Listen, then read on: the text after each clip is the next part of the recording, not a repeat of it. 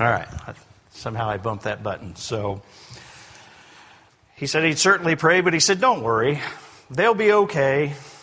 But he said, the only thing worse than discovering that you've an awful sermon before you get up to preach is discovering it, it's, is discovering that it's bad during the sermon. So you've been warned.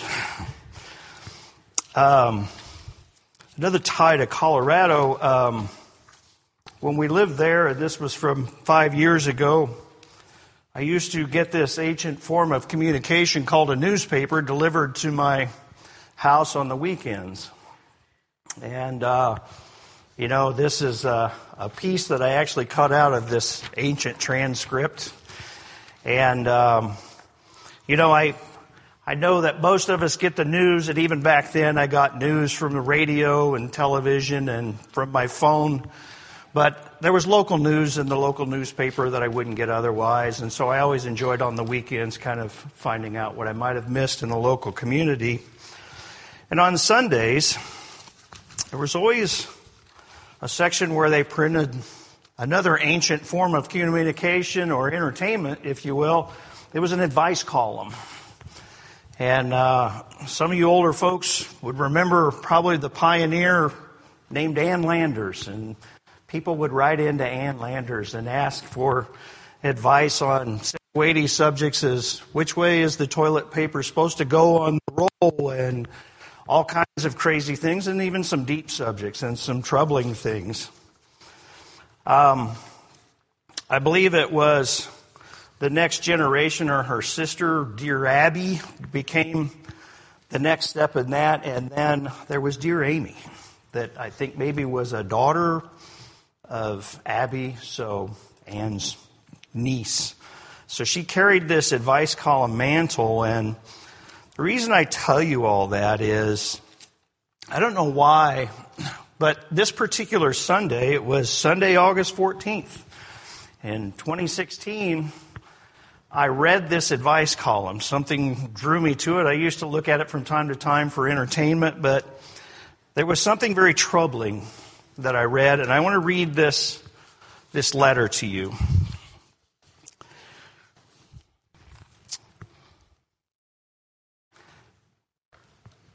It says, Dear Amy, I recently went to a memorial service at a large modern Christian church. The deceased had owned a large company that employed many people as, of a Christian background, as well as Jews, Muslims, and people of no particular religious persuasion. The minister went on and on about how the dead man was saved because he was a Christian, saying that Christianity was the true religion, and if you did not subscribe to his belief system, you would not be saved. I found this very offensive. One man actually walked out in disgust. The last funeral I went to was like this too. We went to this service to give our respects to the dead, not to be told we were going to hell. Could you please tell ministers that funerals have many people that do not share their particular beliefs, and we would prefer not to be insulted? Signed, insulted. Amy responded, Dear insulted. At a Christian funeral, you can expect to hear Christian scripture as well as talk of heaven, hell, and being saved. In parentheses, she says there is a difference between being offered salvation and being consigned to hell. What you should not hear are admonitions that those of different faiths are going to hell. I hope clergy are paying attention. I'm sure you've got a lot of thoughts that are generated by this, and um, I actually used this article in a class at a discussion about faith and just invited some discussion and, and asked that, you know, maybe how would you respond? And I want to ask you a few uh, questions to consider later. Number one, how did you feel when you first heard that Jesus is the only way to God? And how has your, how has your perspective changed since then? Let me lay out some facts. Let me just lay it out there right now that Jesus spoke with audacity when he said in John chapter 14 and verse 6 that I am the way and the truth and the life. No one comes to the Father except through me. We have these questions at hand. Why is Jesus the only way to God? And how dare we teach this? So again, Jesus said, Jesus said, I am the way and the truth and the life. Peter, standing before the Sanhedrin, said in Acts chapter 4 and verse 12, he said, Salvation is found in no one else, for there is no other name under heaven given to mankind by which we must be saved. The Jewish leaders were furious at this talk. And why? Partly because no one had ever claimed that they were God. No one had ever claimed what amounted to equal stature, with God before. The audacity, the arrogance of this Jesus was just intolerable. Let me lay out a few challenges. There are many Christians that believe that the Jewish nation is still a chosen nation. There's a dual relationship somehow here. And if that's true, why was Jesus even preached to the Jews? But can you accept the Bible and reject Jesus? Jesus said that I'm the only way. Yet the reality is that practicing Jews deny that Jesus is the Son of God. Are all religions the same? The idea being that God is the focus? So, what does it matter? Let me submit to you some key differences. I want to say first that we can all be wrong, but we can't all be right. Let me lay out a few differences from different religions. First of all, you cannot have Christianity without Christ. Matthew 16 and verse 18 the person of Jesus is at the very core. And this rock that Jesus refers to in Matthew 16 and 18 was this confession that Peter made in the verse prior. Jesus was the Messiah, the promised one, the very Son of God. Jesus taught that our good behavior doesn't save us. Rather, God's grace provides the path to salvation. So it is our response to that grace that is critical. The path we choose once we're aware of this incredible gift is critical. Peter, once again, very familiar verse, lays it out very plainly. Not only how critical it is, but what is the proper response once we've become aware of this incredible grace you don't pay for a gift, you receive it in gratitude. Jesus made a claim that no other so called founder of a religious movement did. Buddha didn't claim to be a god. Muhammad did not claim to be God. Joseph Smith never claimed to be God. And so on. Jesus claimed that he was the Son of God were fighting words. Believe it or not, our Supreme Court defined fighting words in 1972 personally abusive epithets that are inherently likely to provoke violent action. Fighting words. They strike deep inside by attacking one's most cherished beliefs. And they dare a response. The world's response to Jesus' claim is that Christians are intolerant. What the world says is that truly enlightened people are tolerant. Only good people are open minded to alternative truths. No fact is universal or true at all times. That's what the world says. Let me sidetrack slightly by asking the question Do you think that the Jewish nation were the only ones exposed to the worship of foreign gods? Today, there are at least 300 plus gods worshiped around the world, and, and frankly, probably closer to 3,000. Is it any wonder that the first and greatest commandment was to place no other gods before the great I am? This term disinformation has become a buzzword over the last several years, so let me share some disinformation. Christians are not the only ones who claim, exclusivity in a path to God. Muslims. They say the Quran is the only authority. It's only written in Arabic. Buddhism rejected Hinduism because of two major assertions. And we won't get into those because this isn't a study of Hinduism. But it's a truth. Sikhism came about as a challenge to Buddhism and Hinduism. Baha'ism excludes the exclusionists due to a cosmic embrace of all religions. Frankly, atheism, if you would have called a religion, just rejects the notion of God altogether. Disinformation. Let's look at truth as we consider dis- disinformation about Christians having a lock on exclusivity. It's just going to be hard to follow when I say it. Try to follow me here. If truth does not exclude, then there's no assertion of truth even being made. Let me repeat that. If truth does not exclude, then there is no assertion of truth even being made. Making a claim of truth by nature excludes its opposite.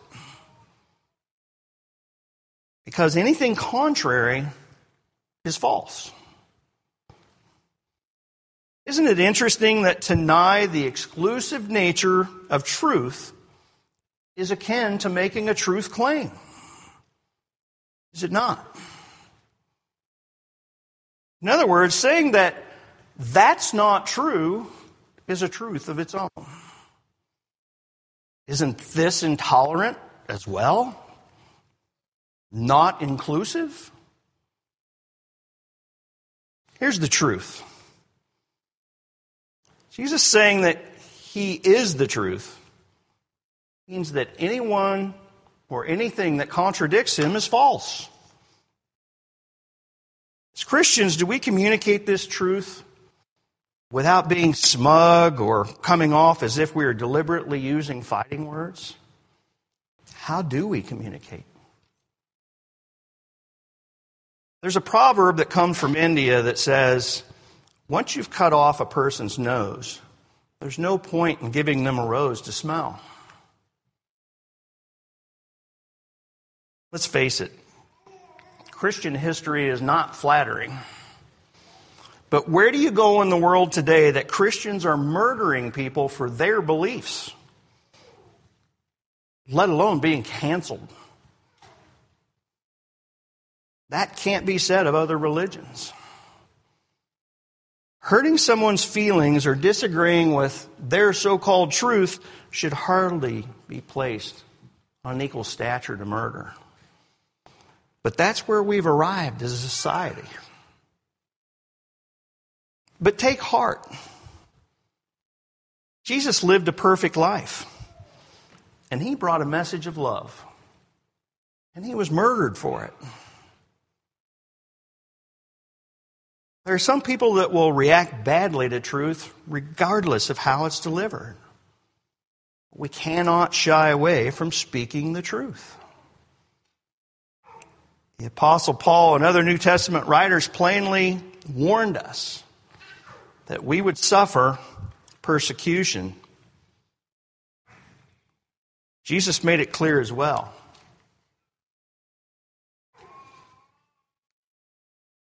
Matthew chapter 5 and verse 10, Jesus offered assurance for those being persecuted because of him. He said, Blessed are those who are persecuted because of righteousness, for theirs is the kingdom of heaven.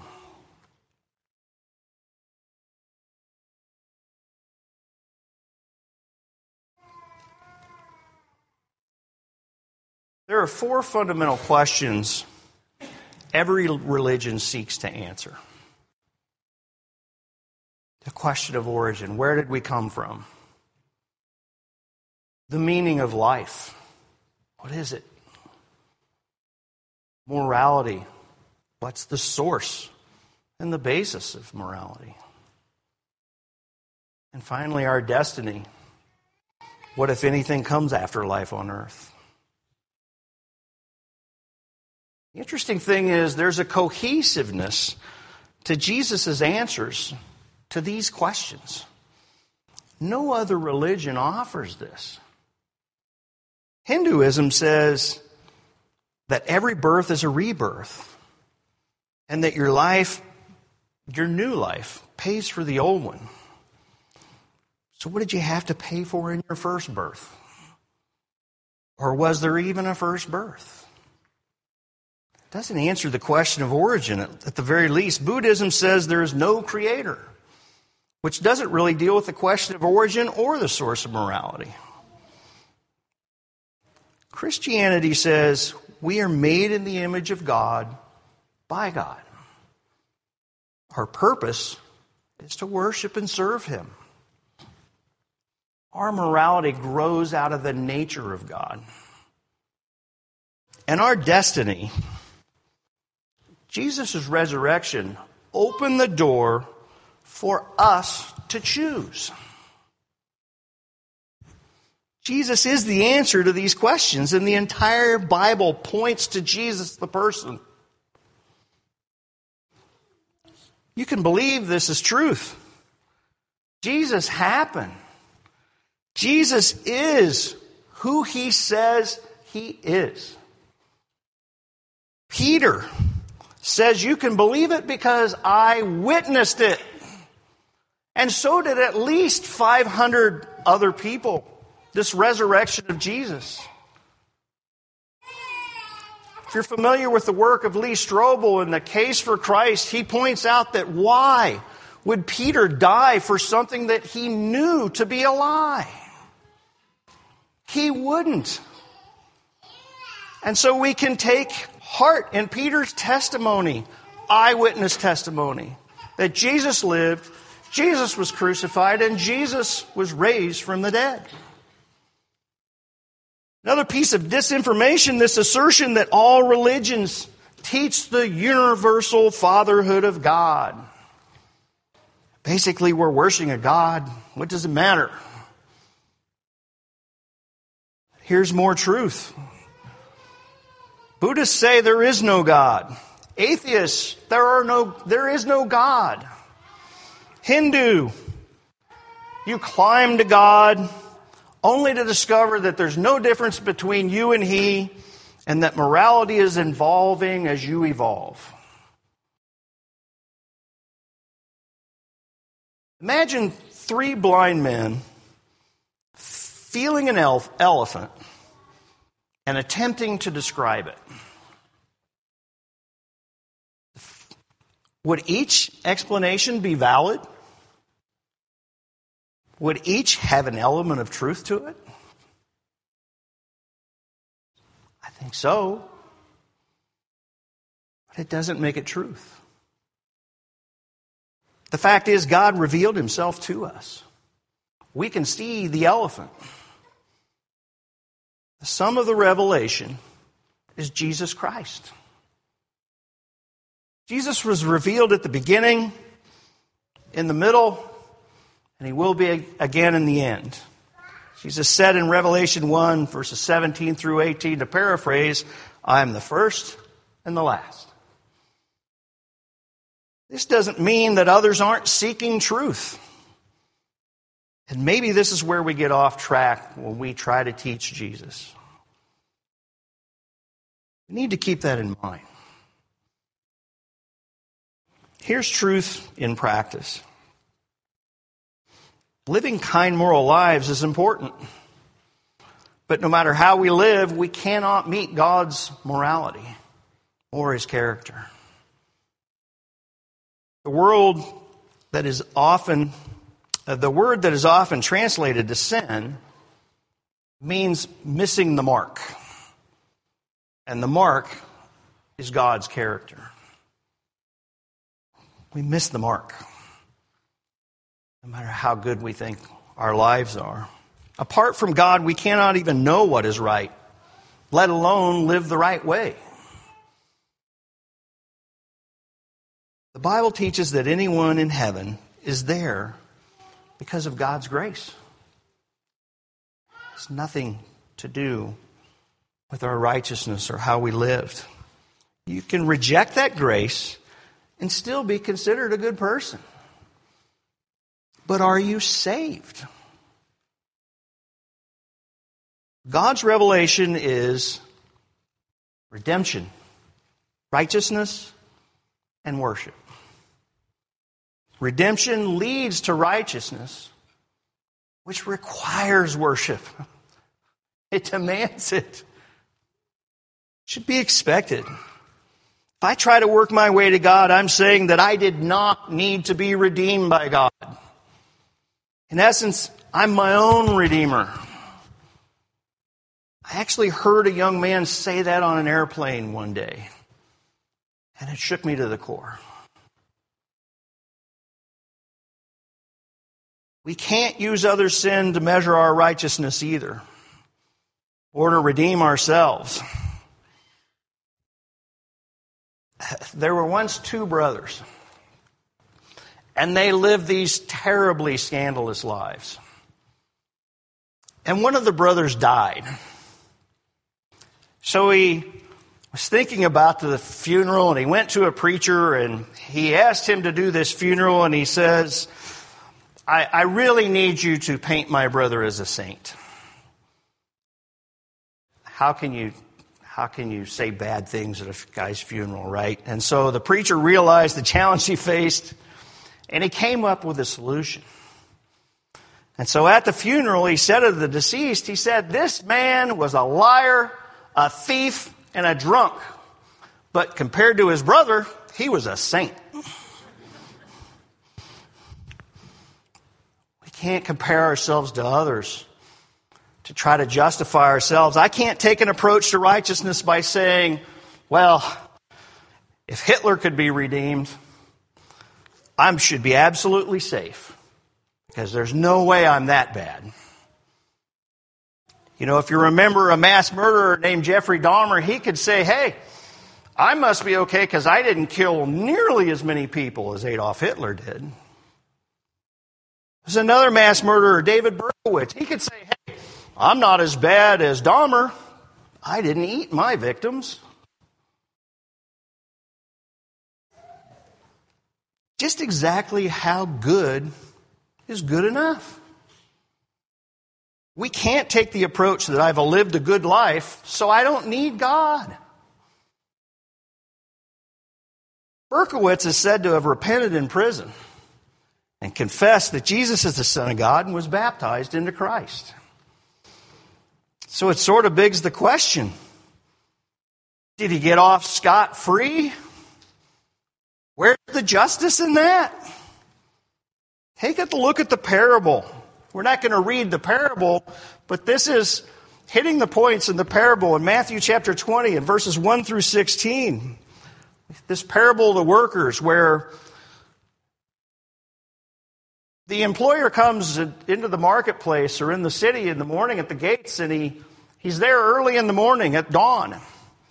And people respond to the call. Then we learn that later he comes back, he doesn't have enough, and he comes and he finds more at 9 in the morning and then noon, three in the afternoon, and then five in the afternoon. And we find that the person that had been there from the get go is upset when the owner of the, the fields pays everybody a full day's wage. Berkowitz was that guy that came at five in the afternoon and was still paid that full day's wage. My point here is that our response to God's gift of grace is the key to righteousness. It doesn't matter when that opportunity presents itself. Berkowitz undoubtedly lived with the pain of his deeds. How many times have we suffered about the things that we know we've done wrong?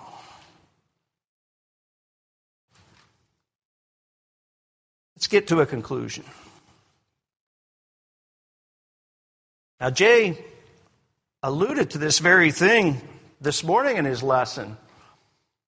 We can't use our upbringing as an excuse. Acts 17, verses 26 through 28 here. Paul points out to the Greeks that God has given us a natural tendency to seek Him.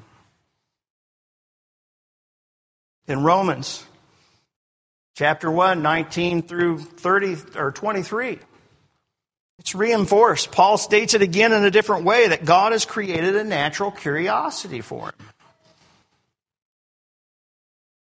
Finally, one of my favorites that I refer to a lot in Ecclesiastes chapter 3 and verse 11. Solomon says, He's set eternity in our hearts. that we would seek Him, that we would have this natural, natural curiosity, we'd have this hole that needed filling. See, God's within our reach if we seek Him, no matter what we've done or who we are. God has revealed himself, himself to us in so many ways. He made it even more personal when He sent His only Son to testify to the truth. And if we reject him, we're lost.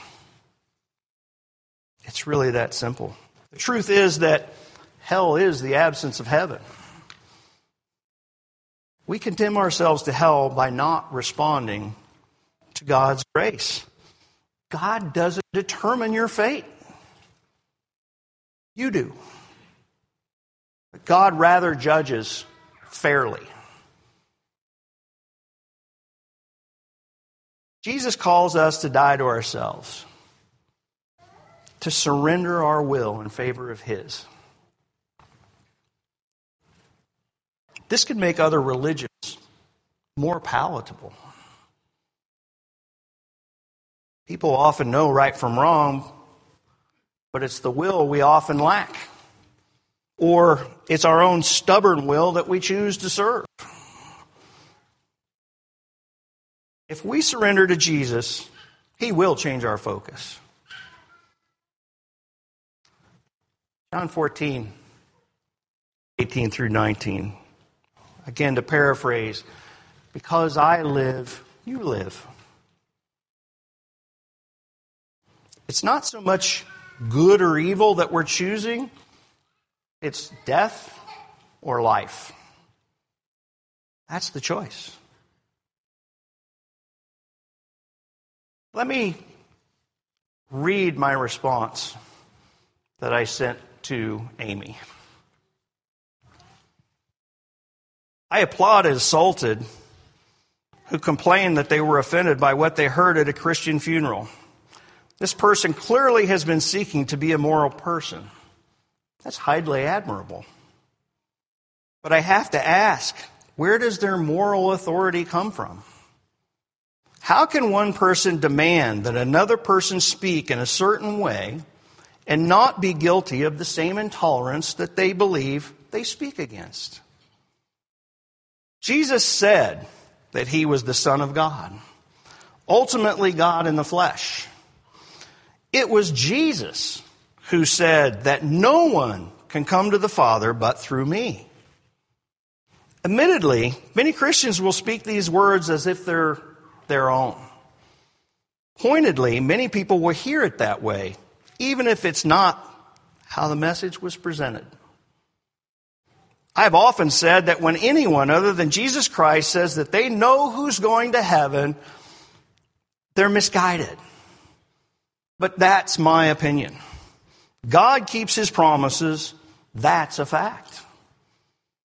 I agree that Christians making judgments as to who goes to heaven is expressing an opinion.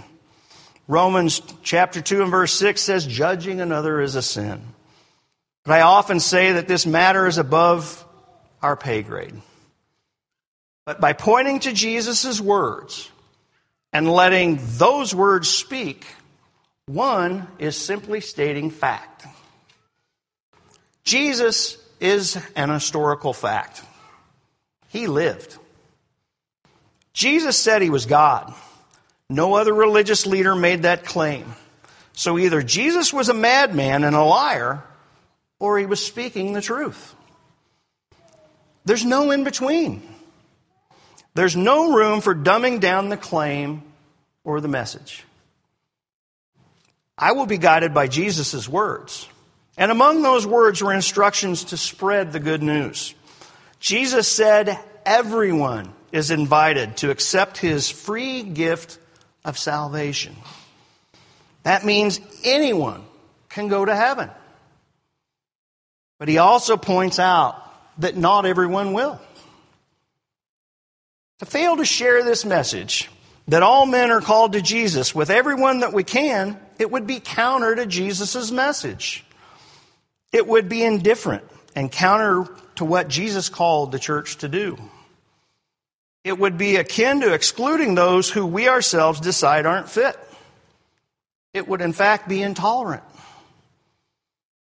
What's just as bad as not being allowed to share these words or someone seeking silence to those who do. You can accept or, or reject Jesus' words, but to deny, to deny a person the right to proclaim them is by nature exclusionary and intolerant. How could I stand before you and say that because I refused to help a drowning person, even though I was able, that I was justified by tolerance and the human reasoning that we should live and let die? I believe that Jesus' words are words that lead to eternal life.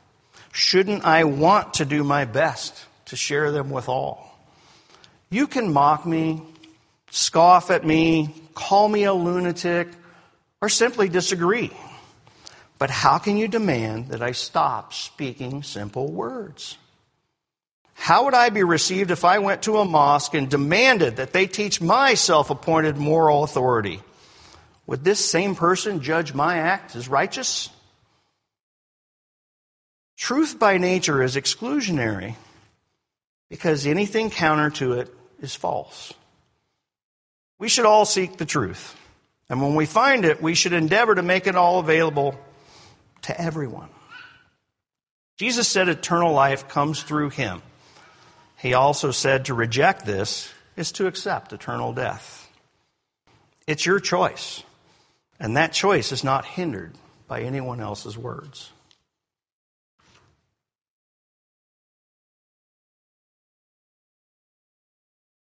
Last thought. One more time. In Acts chapter 4 and verse 12, Peter's words Salvation is found in no one else, for there is no other name under heaven given to mankind by which we must be saved. Leave the lesson with you tonight. We have this opportunity now to extend an invitation to those that maybe have not made that choice have not determined their destiny, have not confessed that Jesus is the Son of God. Give you that opportunity to come and make that proclamation before the congregation this evening if you've been convicted to do so. The baptistry full of water, people able to help. If you've struggled, if you've had doubts, you've lost your way, and you need prayers, take this time also to come forward as we stand and as we sing.